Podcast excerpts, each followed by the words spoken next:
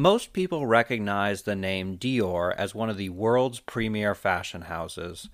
People interested in fashion and French history know Christian Dior was its founder and one of the most important figures in modern fashion. But far fewer people know the story of Christian's sister, Catherine. While not as famous as her brother, she lived a remarkable life. She endured terrible tragedy as a child, joined the French resistance, was tortured and deported to Ravensbrück, survived a death march, returned to France, where she was awarded the Croix de Guerre, and inspired one of the most popular perfumes ever. Today's episode is an interview with author Justine Picardie on her new book, Miss Dior A Story of Courage and Couture, which explores the life and world of Catherine Dior. Justine Picardie is the former features director of British Vogue, editor of The Observer magazine, and has worked as a fashion columnist for Harper's Bazaar and The Times of London. She is also an award winning author of books such as If the Spirit Moves You, My Mother's Wedding Dress, The Life and Afterlife of Clothes, and Coco Chanel, The Legend and the Life, among others.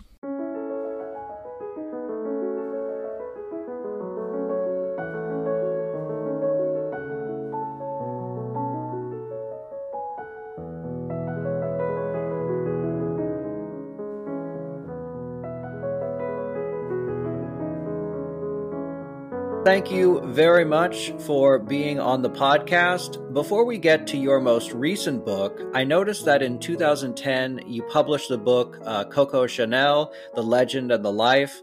Studying Coco, then later researching uh, Catherine Dior, must have been quite a shock since the two women couldn't be more different. Coco was a very public figure who was even a singer in a cabaret, whereas Catherine was reserved to the point of being hidden.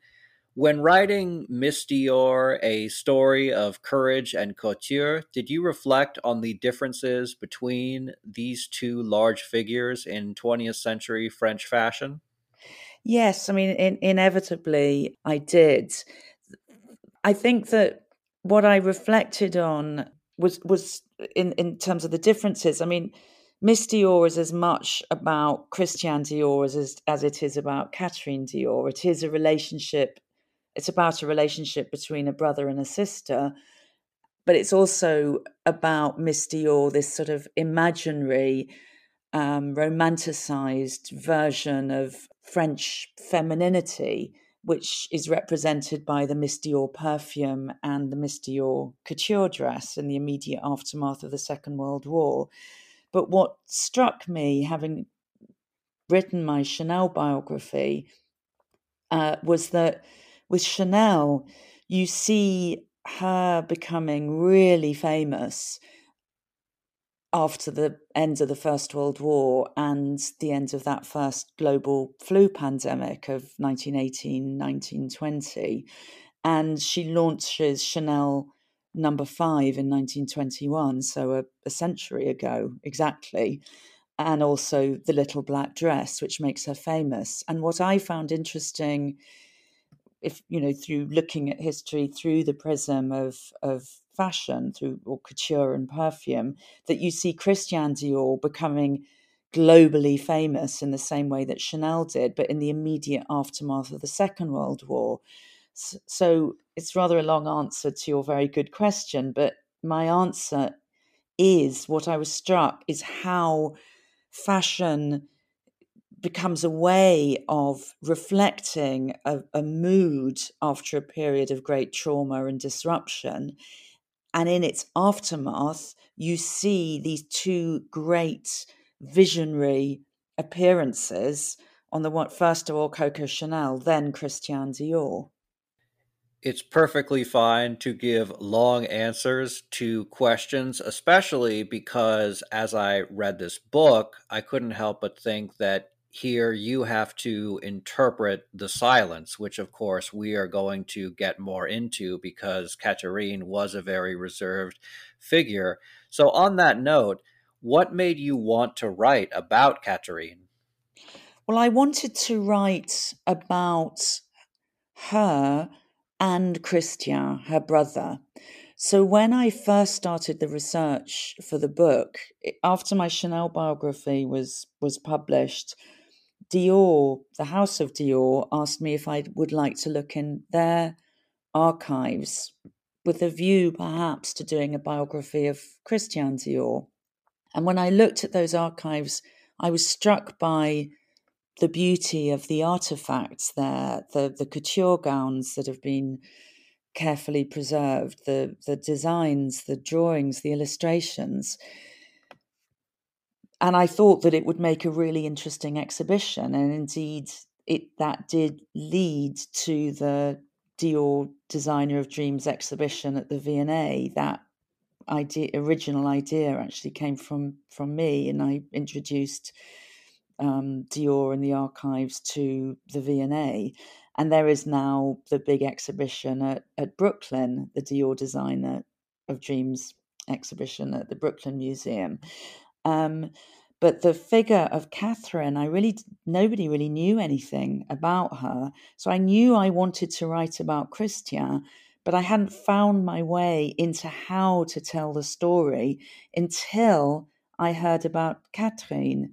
And I just thought it was so fascinating that his sister, who was the woman he was closest to in the world, she was his best friend as well as a beloved younger sister, and who Miss Dior is named for. He, he called his first perfume Miss Dior in tribute to Catherine, had been so forgotten by history. So, what was it about her story that meant that she was apparently written out of his story?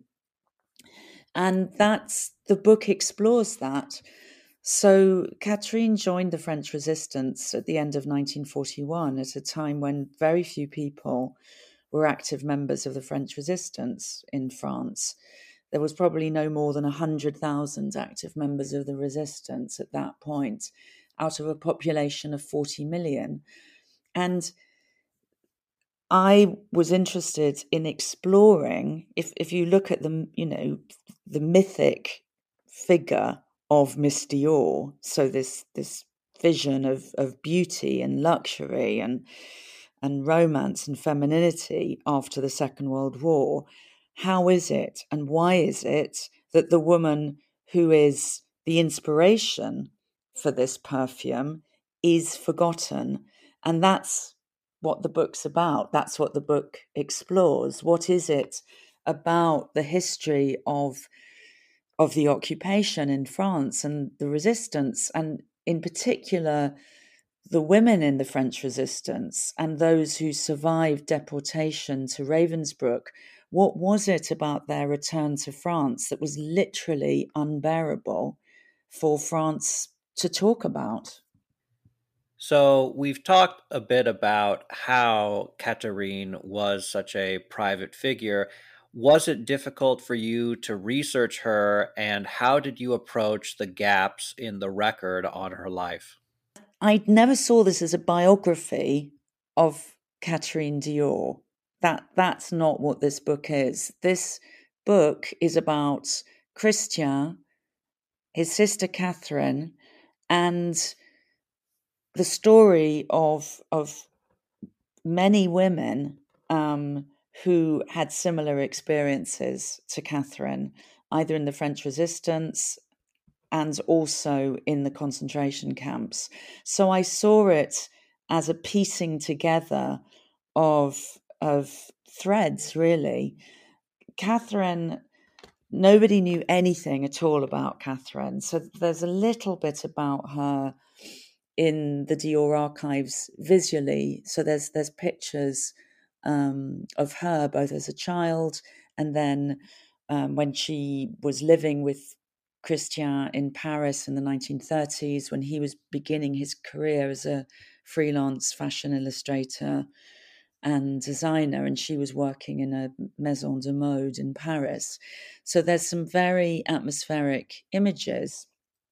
Um, which tell you something about how she, you know, was his first model in, in a certain way. Then she appears in the archives of F2, which is this this resistance network that um, was originally set up by some a couple of Polish intelligence officers who found themselves behind enemy lines in France after the fall of France, and had not some, some the, the Polish some of the Polish army made their way to um, London, and and others, well, you know, many were killed or put in prisoner of war camps, but one of the f- earliest French resistance networks was in fact set up by some Polish officers, and then they started recruiting French people. And that was the network that she was part of. So those archives were very interesting, but they were also reporting into and supported by British intelligence. So I also spent a long time looking in the archives, um, the National Archives at Kew in the United Kingdom, uh, which contained some British intelligence Second World War archives. Um, and then I needed to go to Germany, to Ravensbrück, to find out what happened to Catherine and, and, and other women with her. But I also needed to find out what had happened to her in Paris when she was arrested in July 1944 by a Gestapo unit known as the Rue de la Pompe Gestapo, which um, had a, a German sort of sociopath or psychopath, really, who was in charge and who they liaised with the Gestapo in Paris, but they also recruited French collaborators who worked for the Gestapo um, and who were involved in in these arrests and torture. And there was an investigation into the activities of the Rue de la Pompe Gestapo after the war. Um, and there were about 15,000 handwritten statements, which were in about 14 cardboard boxes um, in a remote archive in France. And I just went through all of these until I could find Catherine Dior's handwritten statements so many things to talk about that you mention, and we are definitely going to get to all of those. But first, let's talk about uh, Christian Dior, which is you describe the relationship with her brother as being the most important of her life. Can you tell us about their lifelong partnership?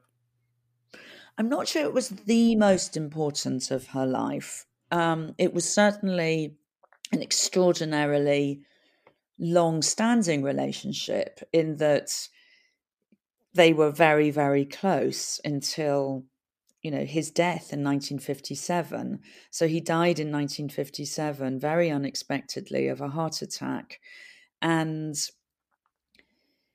and then she had a long life after his death. Um, she she lived until the age of 90 and she didn't die until 2008 so i think it would be wrong to say it was the most important. It was certainly a profoundly important relationship.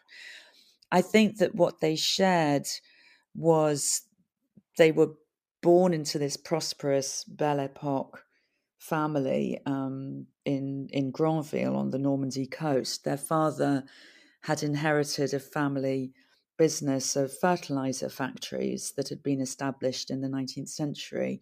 So they were born into a very prosperous family. And their mother, Madeleine Dior, was a rather remote maternal figure, I suppose, which was quite normal in that kind of upper class backgrounds in in those days. They would have been brought up by nannies and governesses and nursery maids, but where they were able to find a way, I suppose, to their mother's heart was through her love of the garden that she had created at their home in Normandy. And the, it was on top of a cliff top overlooking the English Channel. And she'd really created a garden there against all the odds.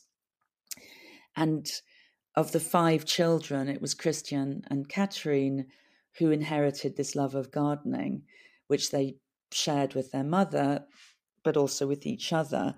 And then they they went in, endured together a, a series of catastrophes that afflicted the Dior family.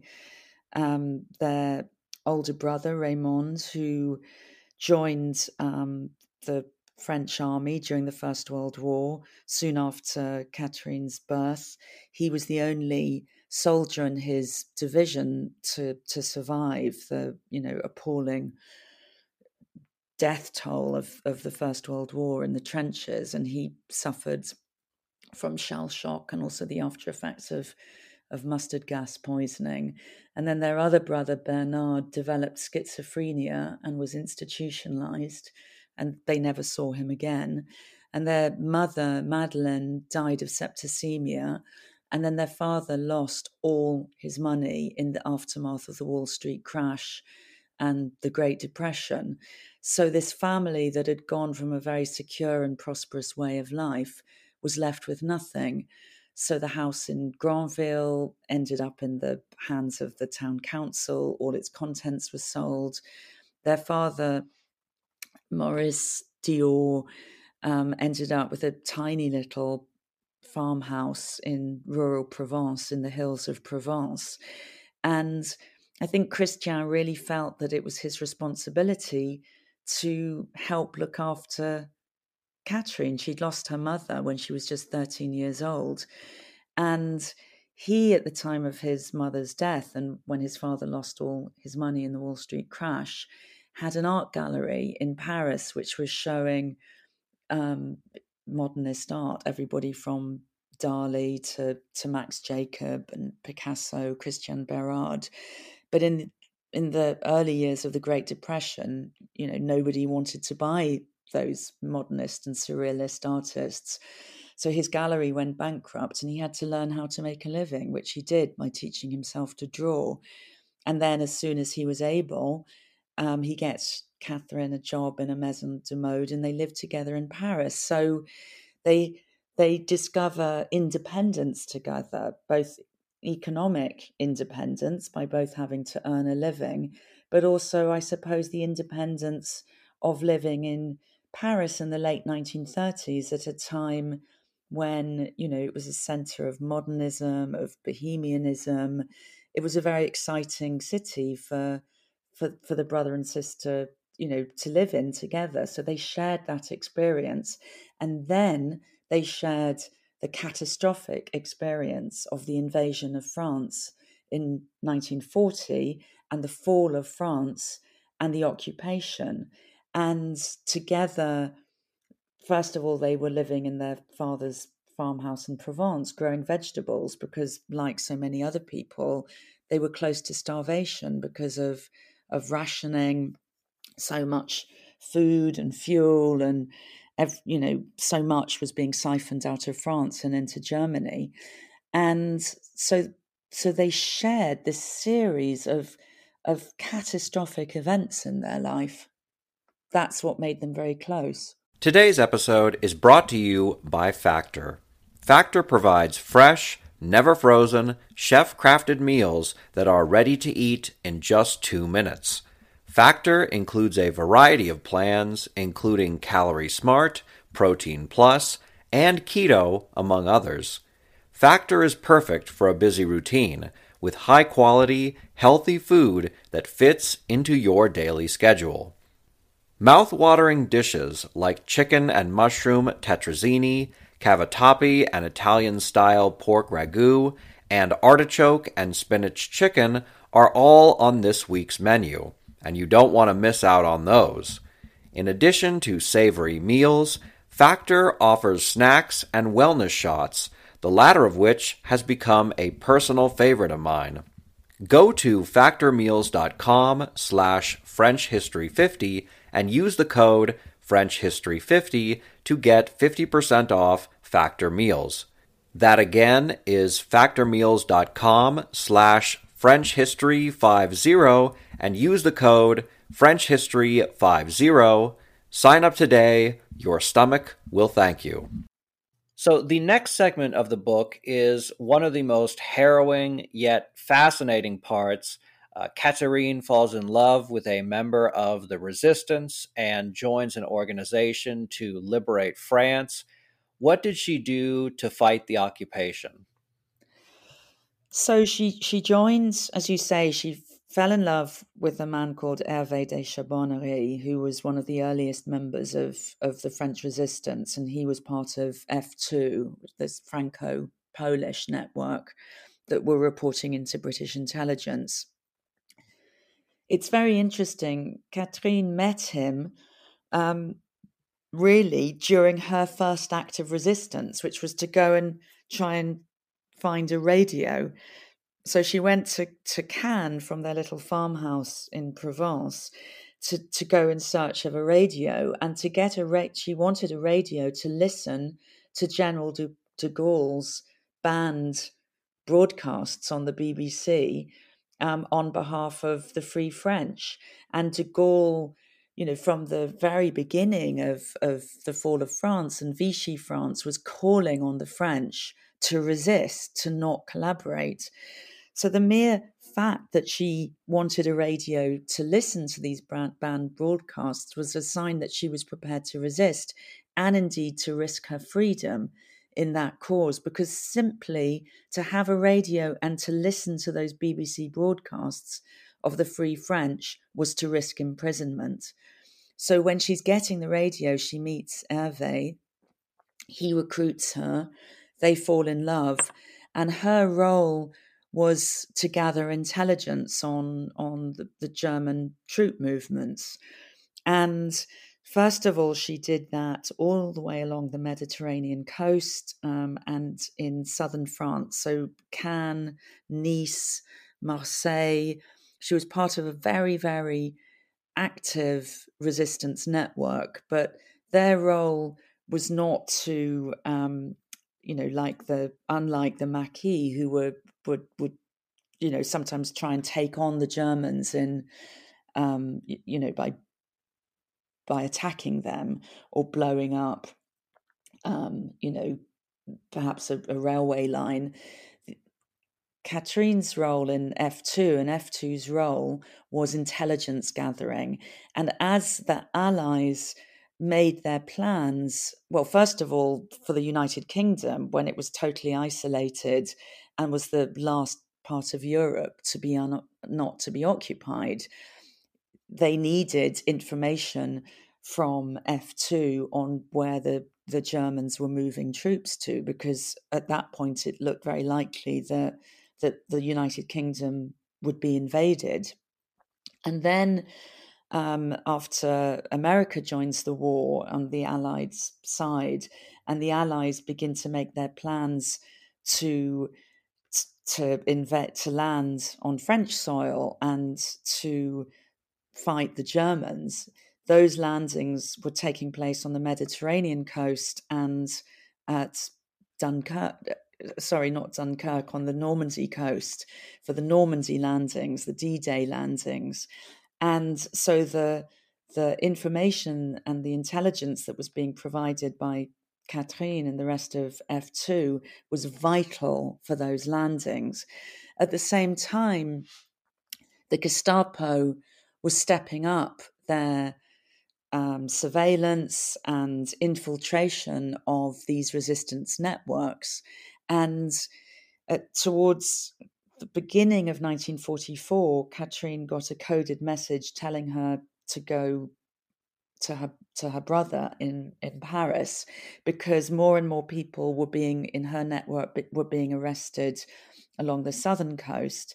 And so she was told to go to Paris and to continue the activities there in Paris which she did. So she moved into Christian's apartments um, where they'd lived together before the Second World War, and he where he was living again. And she, he sheltered her. He he also sheltered other members of her resistance network when they had meetings there. But finally, she was, and this particular network was was betrayed by a French collaborator, having been infiltrated by a French collaborator. And in early July, Catherine, along with other members of the network, were arrested and tortured at 180 Rue de la Pompe by these particularly brutal um, collaborators and French Gestapo members. And some of them were so badly tortured that they were killed. And indeed, to begin with, I mean, the, the archives of, of F2, one of the leaders originally thought that, that Catherine also had been tortured and killed. But in fact, she she didn't give away any names. She survived the most terrible bouts of, of torture. Um, by remaining silent, she saved the life of Hervé, um, of his family, of her best friend Liliane, who was in the same resistance network, and of her brother Christian.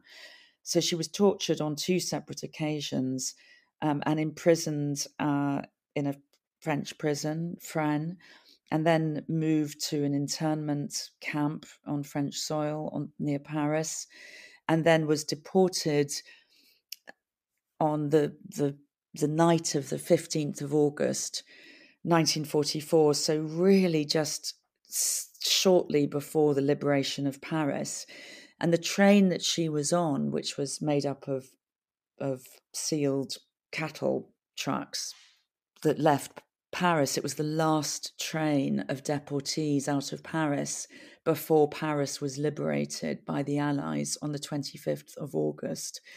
So she was on a train with um, about 400 women, and there were members of the resistance like her, French women. There were also British SOE agents who'd been working with the French resistance. There was a, an American woman um, on board who'd been working with the French resistance. She had a an American husband, and there were also about 1,800 to 2,000 men, including um, Allied airmen who'd been shot down and who were deported. And the men were sent to Buchenwald concentration camp and the women to Ravensbrück. Christian managed to find out that that Catherine um, that she'd been imprisoned and that she was then on this train, and the train took a week to reach Germany. And until it crossed from uh, the French borders into Germany, Christian had been doing his very best to get Catherine released off the train, as were many other people, because the Allies were now so close. You know, they were on French soil. It seemed particularly brutal that the Nazis were still forcing the, this train um, of prisoners to go to Germany. But Christian didn't succeed in, in getting Catherine off, and she arrives in, in Ravensbrück on the 22nd of August 1944. And Ravensbrück was Hitler's only concentration camp for women. And she arrives there, and it is the beginning she's already had this terrible experience of torture and imprisonment in France, and then this terrible journey with no water, no food, no sanitation on the train. And then she arrives at, in the, the hell that is Ravensbrück. So, how did Catherine survive, and what was her brother doing while she was in Germany? So, when she was in Germany, so she arrived at, in Ravensbrück, and this, I mean, all concentration camps were truly terrible, and Ravensbrück was no exception to that rule. She was subjected to a program called extermination through labor. So there were gas chambers at Ravensbrück, but there was also this this truly appalling program where the prisoners were worked to death as slave laborers. Some of them stayed at Ravensbrück. There was a, a Siemens factory at Ravensbrück that was, um, you know, manu- manufacturing weaponry. There was a textile workshop where women were forced to make SS uniforms. Um, and there were various other sort of slave labor that they were forced to do. So Catherine worked at, at Ravensbrück for a time, and then she was moved to a series of three sub camps. Um, and while I was researching the book, and I went to Germany twice while I was researching the book, I just had no idea that there were so many camps. There were over 1,100. And, you know, many of them have been completely forgotten.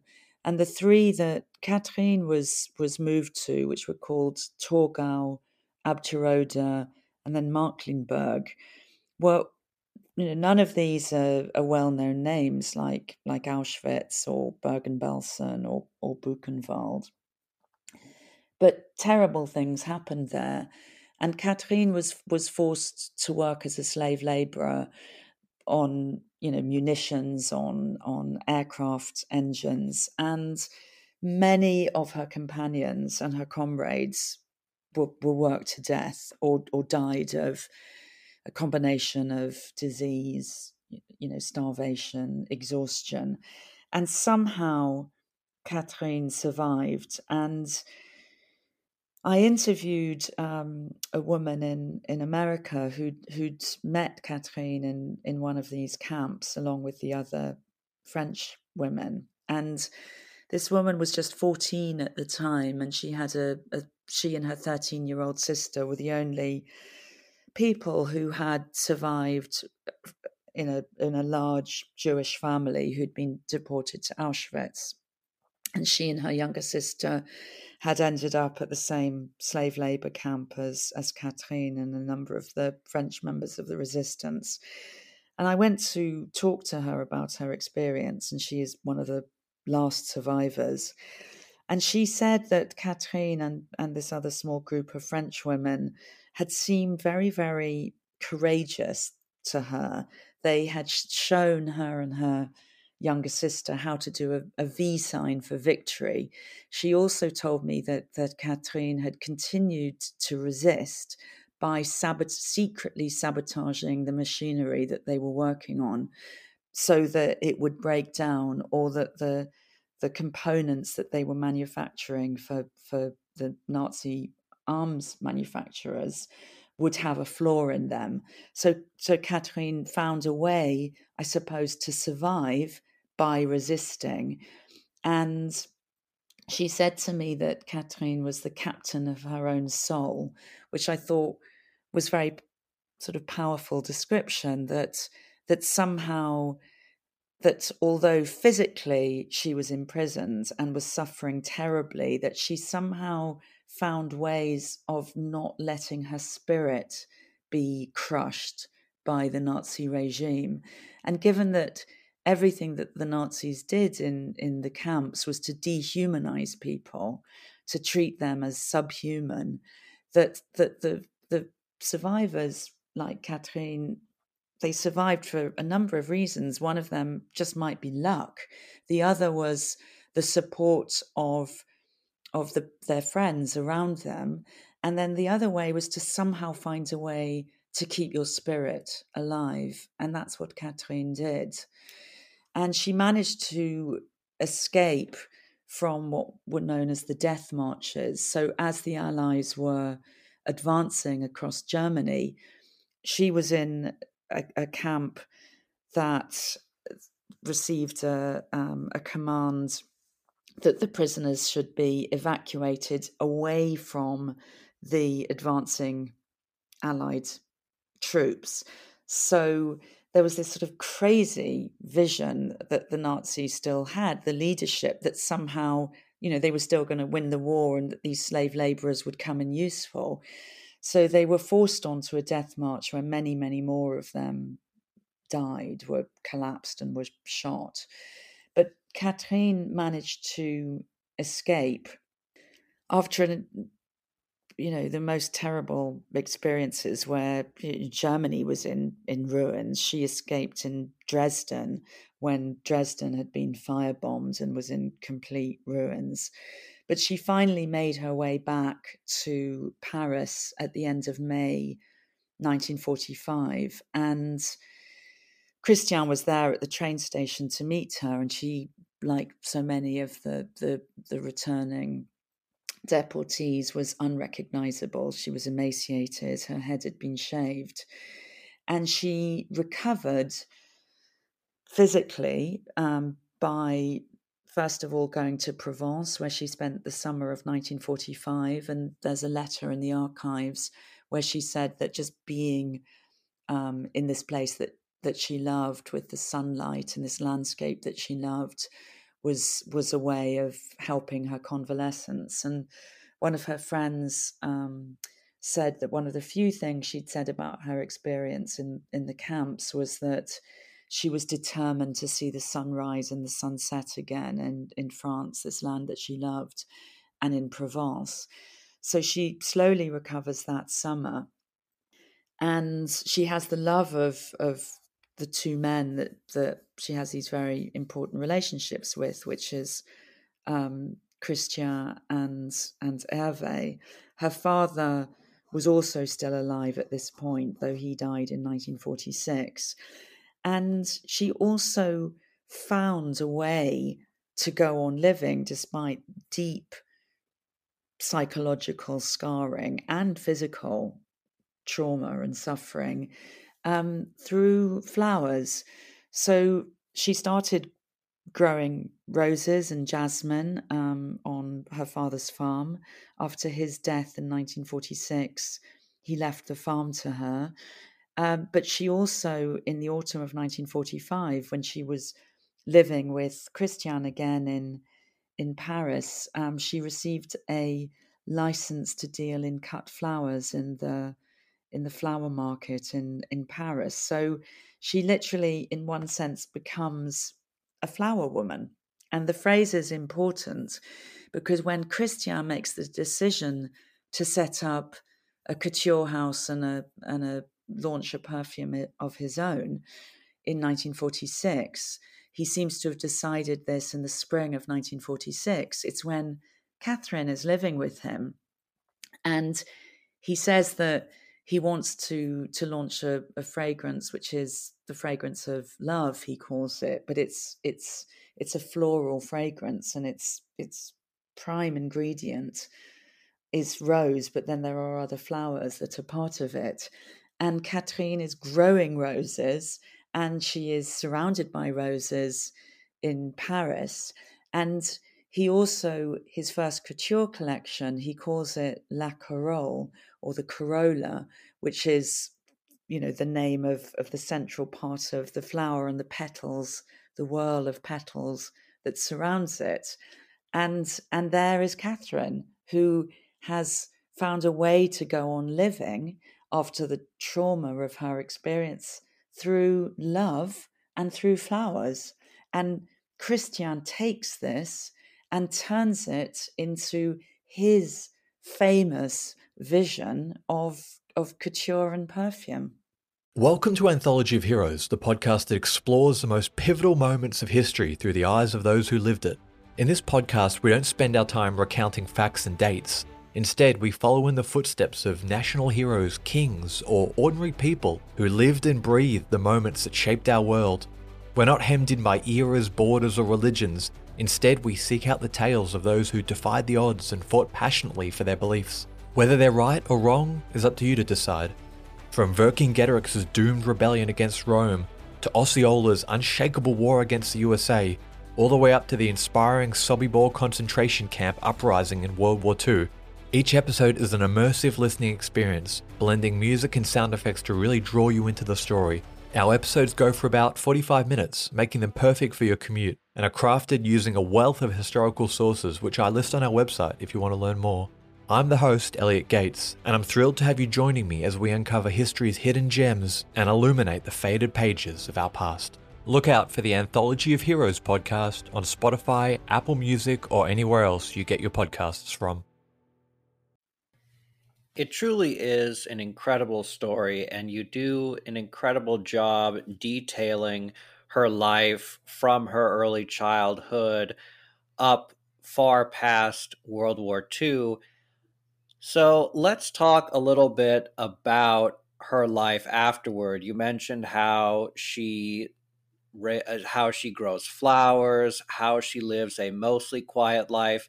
However, there is a moment where she does have to reconnect with her prior trauma when she testifies against some members of the Gestapo and their involvement in cracking down on the resistance during World War II. Can you talk about this trial and her involvement with it?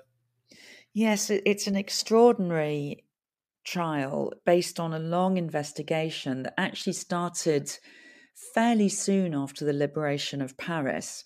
So, this unit that was known as the Rue de la Pompe Gestapo, there's one Polish woman who'd been living in Paris and was uh, uh, was horribly tortured at the Rue de la Pompe. And rather than being deported, she was somehow kind of overlooked.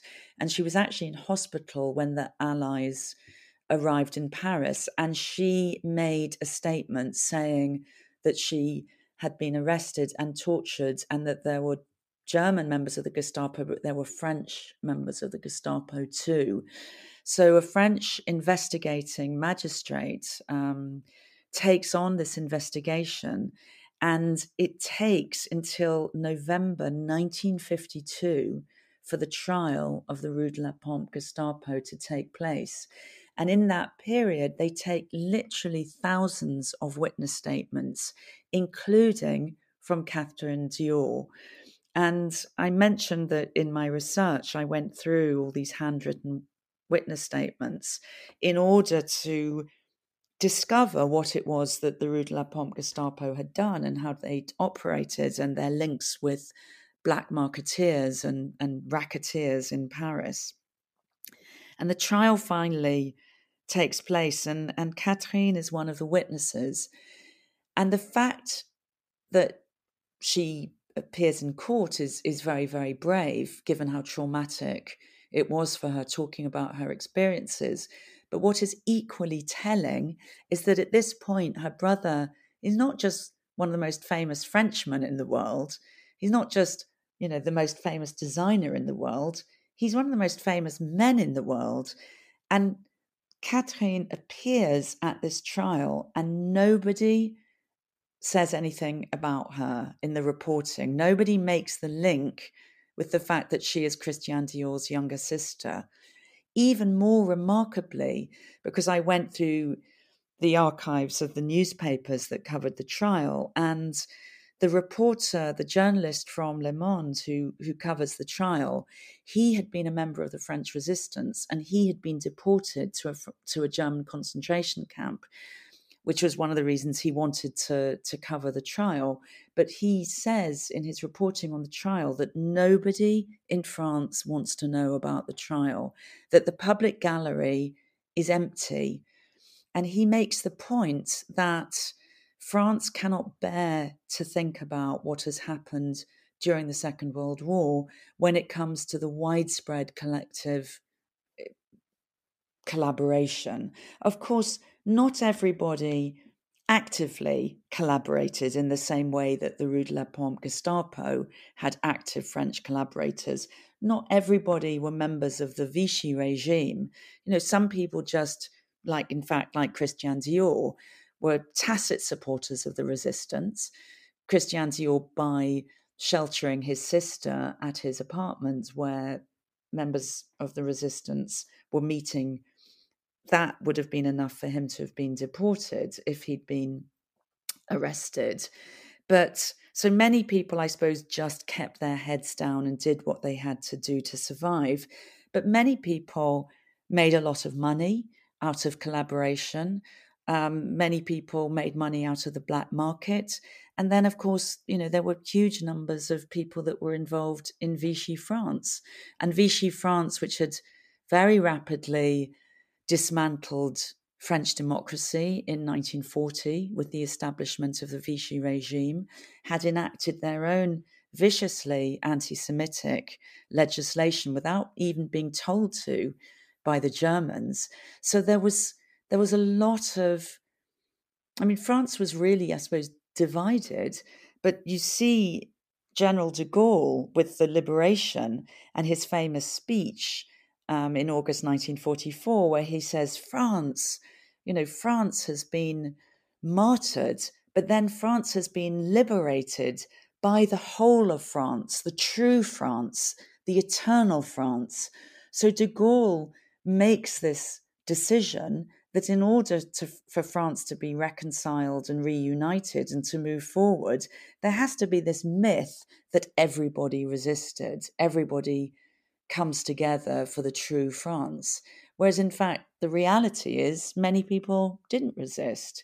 And that very his- difficult, tricky history makes it a very traumatic period of France for the French to think about. And I think that one of the things that was so hard for Catherine and, and other women like her was that when those survivors of Ravensbrück returned, and I explore this in the book, some of them had written diaries or memoirs and wanted to talk about it, wanted to publish books. Nobody wanted to talk about it. And as I write about in the book, they they go through yet another sense of betrayal and trauma when people cannot bear to hear about their experiences. And I think that that perhaps what makes it so difficult and why there is so much silence about the women is some of them, you know, had been sexually assaulted, both either when they were tortured um, or du- during their periods of imprisonment. And some of the women who talked about surviving the camps and returning to France, and then they were mistaken for les femmes tondues, so those women who had their head shaved after the in the immediate aftermath of the liberation, where women who were perceived and indeed scapegoated for having been seen as having collaborated, some of them had had their heads shaved. So the women returning from the camps also had shaved heads. And there was just so much trauma and and suffering and and bitterness that France just prefers to forget. Yeah, it is one of the most powerful and shocking parts of the book and I can't imagine what she must have been going through at the time, having to relive those horrible experiences. And to also know that so many of the women who had been arrested by the Rue de la Pompe Gestapo and tortured died in Ravensbrück. So some of her own comrades in F2 or comrades in the French resistance who had not only suffered at the hands of the Rue de la Pompe Gestapo, thanks to the Rue de la Pompe Gestapo, they had been deported to Germany where they had died. So it was, it was, ter- and yet her witness statements are very um, detailed. She she gives all the details of what had happened to her, and she gives the names of other women in her resistance network who'd been arrested at the same t- time as her. I mean, one of Christian Dior's friends, who was in F2 with Catherine, had been killed at Rue de la Pompe. She, he had, his torture was so violent that he was killed. So Catherine gives all this information. And, but when she's on the witness stand, the only thing that is reported actually um, in Le Monde, and they don't make the, the association with Christian Dior, but one of the defense lawyers says that you know she must have been mistaken. It can't have been these two particular Frenchmen who tortured her, because a number of the the people involved had rather conveniently vanished at the end of the war and were never found and were tried in absentia and so the the defense lawyer tries to say oh well it weren't it wasn't these two particular frenchmen who were actually you know on in in on trial in person it must have been two of the others who disappeared and she says i know who i saw i know who i'm talking about so she goes through it but to a france that appears not really to care very much at this point they just do not want to be reminded of what has happened.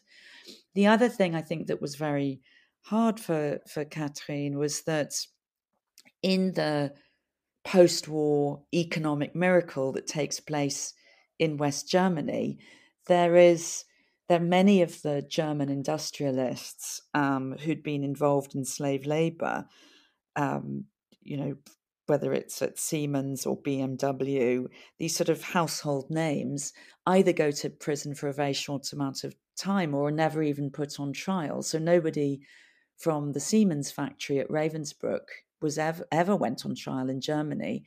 And what we see in West Germany is that after the the immediate famous Nuremberg trial, there is a sort of feeling that the Soviet Union becomes more of a threat, and the the Nazi industrialists, some of whom have never been put in prison and others are let out of prison because there's a feeling that that West Germany needs to be reconstructed, it needs to be rebuilt. And the way to do that is with these industrialists. So for Catherine, who never returned to Germany after the war, um, some of her comrades did, and indeed planted roses at Ravensbrück. There's an extraordinary rose garden that was planted at Ravensbrück in by French women and Czech women and Polish women in memory of their sisters and friends and daughters and mothers who died there.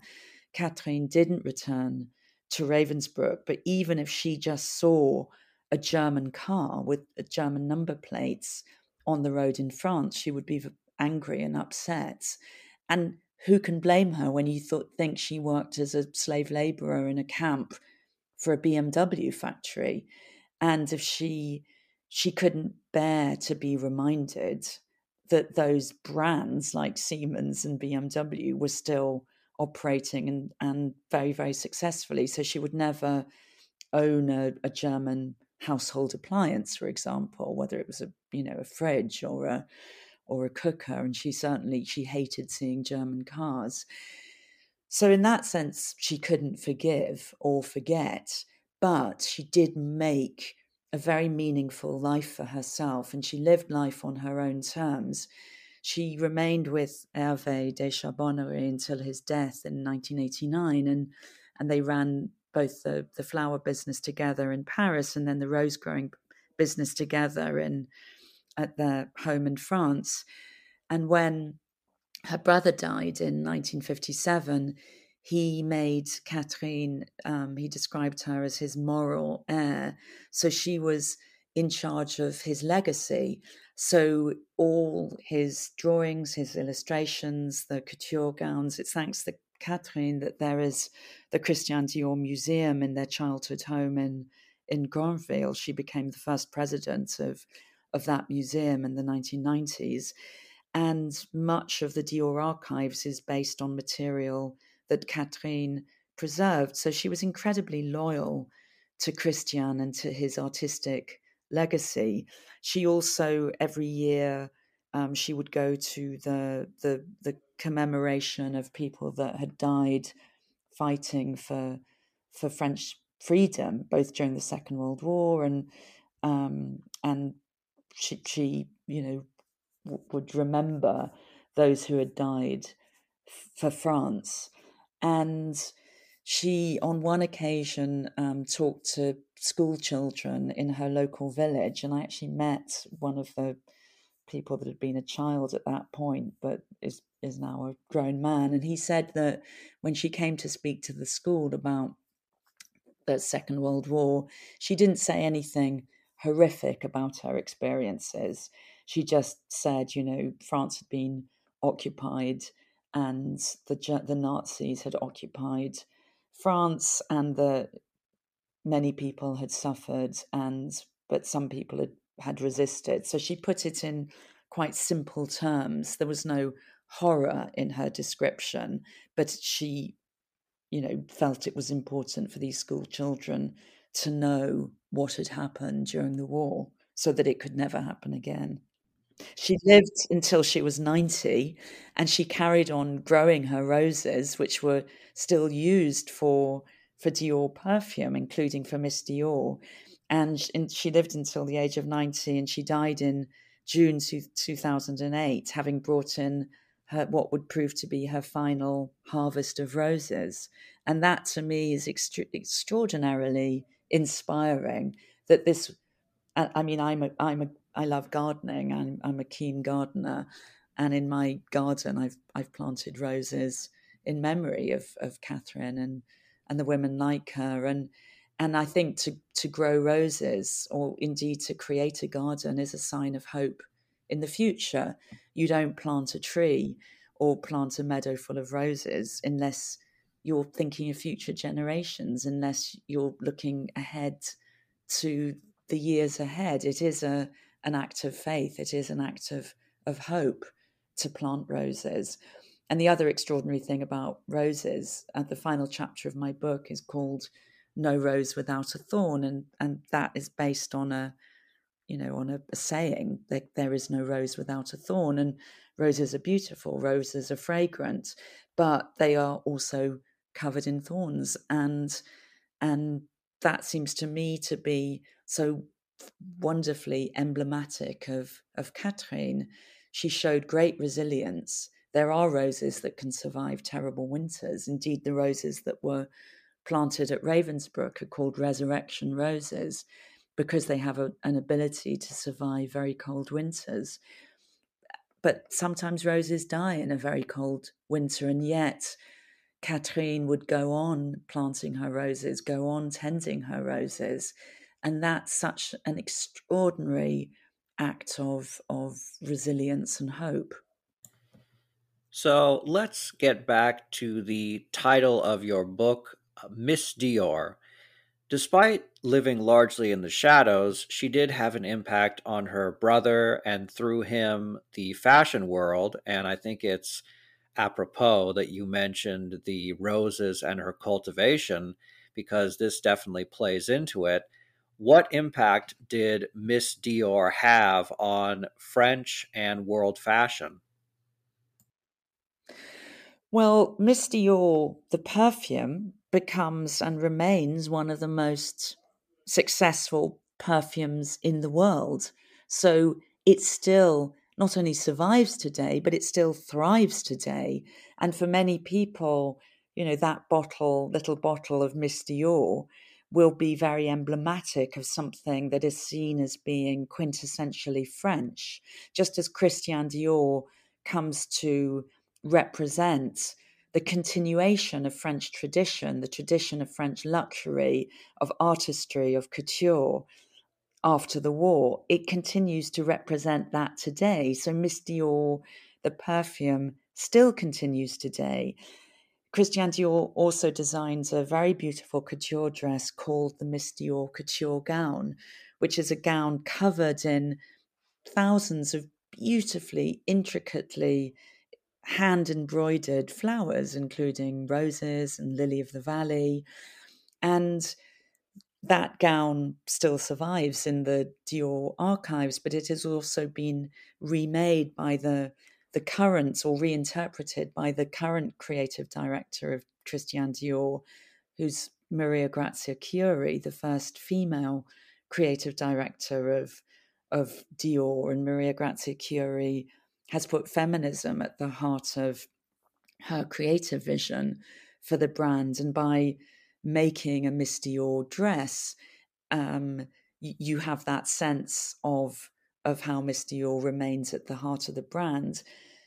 Maria Grazia has also been inspired in part by my research and my book into the figure of of Catherine Dior because of her her independence because of her fight for for for freedom and so there have been subtle references to, to Catherine in Maria Grazia's creative vision for the brand. So her spring 2020 collection was inspired by the figure of, of Catherine as a as a gardener, as a constant gardener. And and so you see that in in Maria Grazia's designs. Um, she also did a bag which she called the Caro bag, and it's a very subtle reference to as as her own tribute to Catherine because Caro was the was Catherine's code name in the French resistance. So you see how today in 2021, Catherine continues to inspire Christian Dior today. Your book uncovers a unique figure with an incredible story, having served in the resistance, survived a concentration camp and death march, won the Croix de Guerre, and engaged in France's world renowned fashion industry. But your book isn't just about her, it's also about you and your journey to rediscover this largely unknown figure what was your main takeaway from researching Catherine Dior, and what do you hope your readers will be left with once they finish the last page?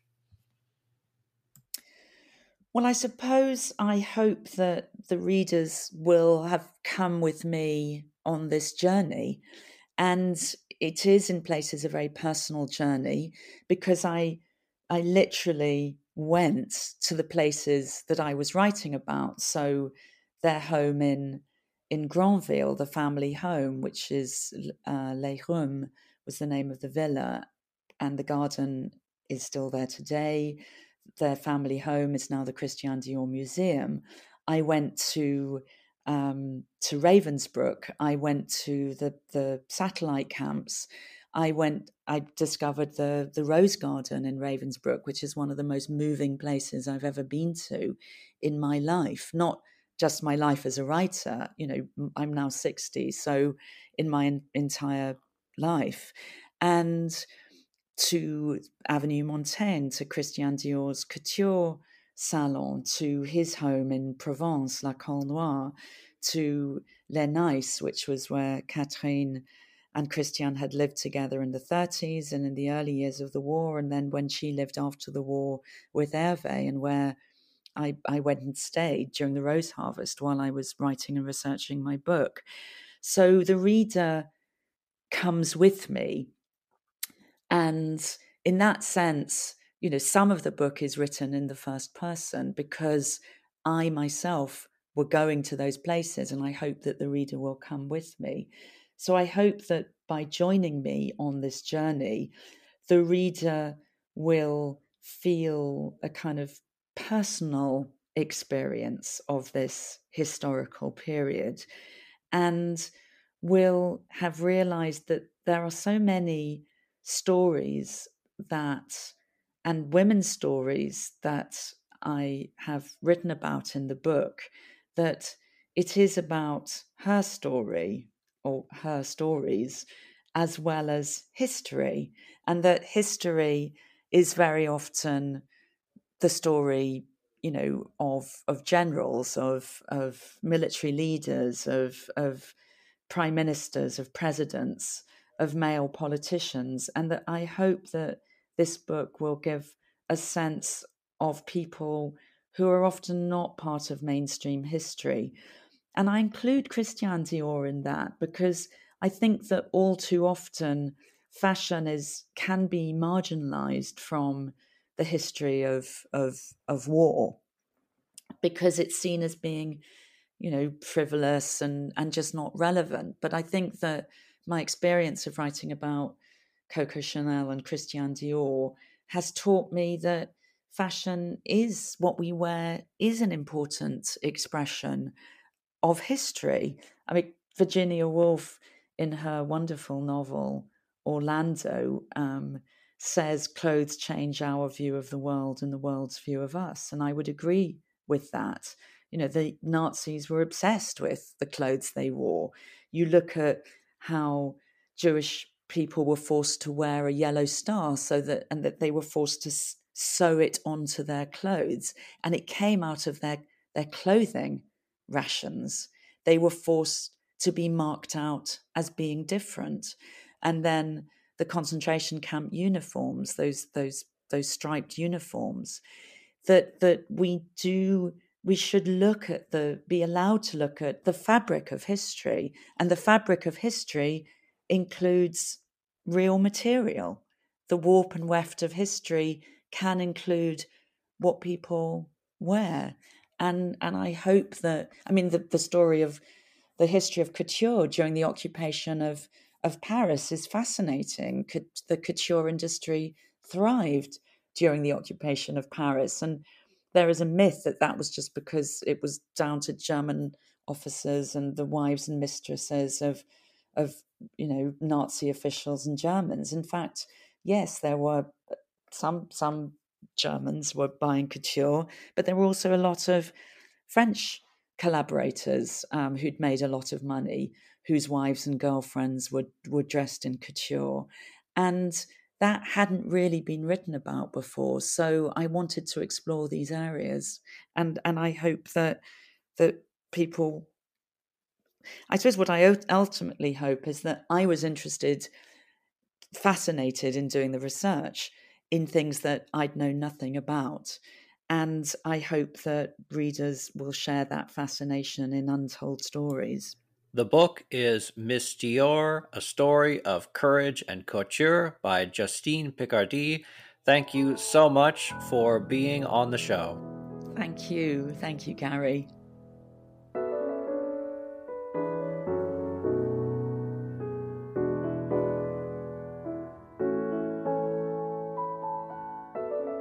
As always, donations keep the podcast going, so if you would like to make a one time donation or become a patron, please consider doing so.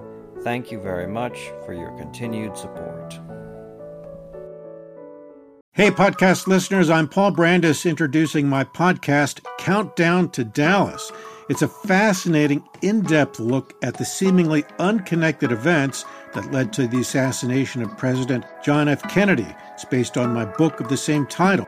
In that book and in this podcast, I go all the way back to 1939 when Lee Harvey Oswald was born into a troubled and dysfunctional family. I'll follow his transient and often violent teenage years and young adulthood, painting a fuller picture of the man who would later become Kennedy's killer.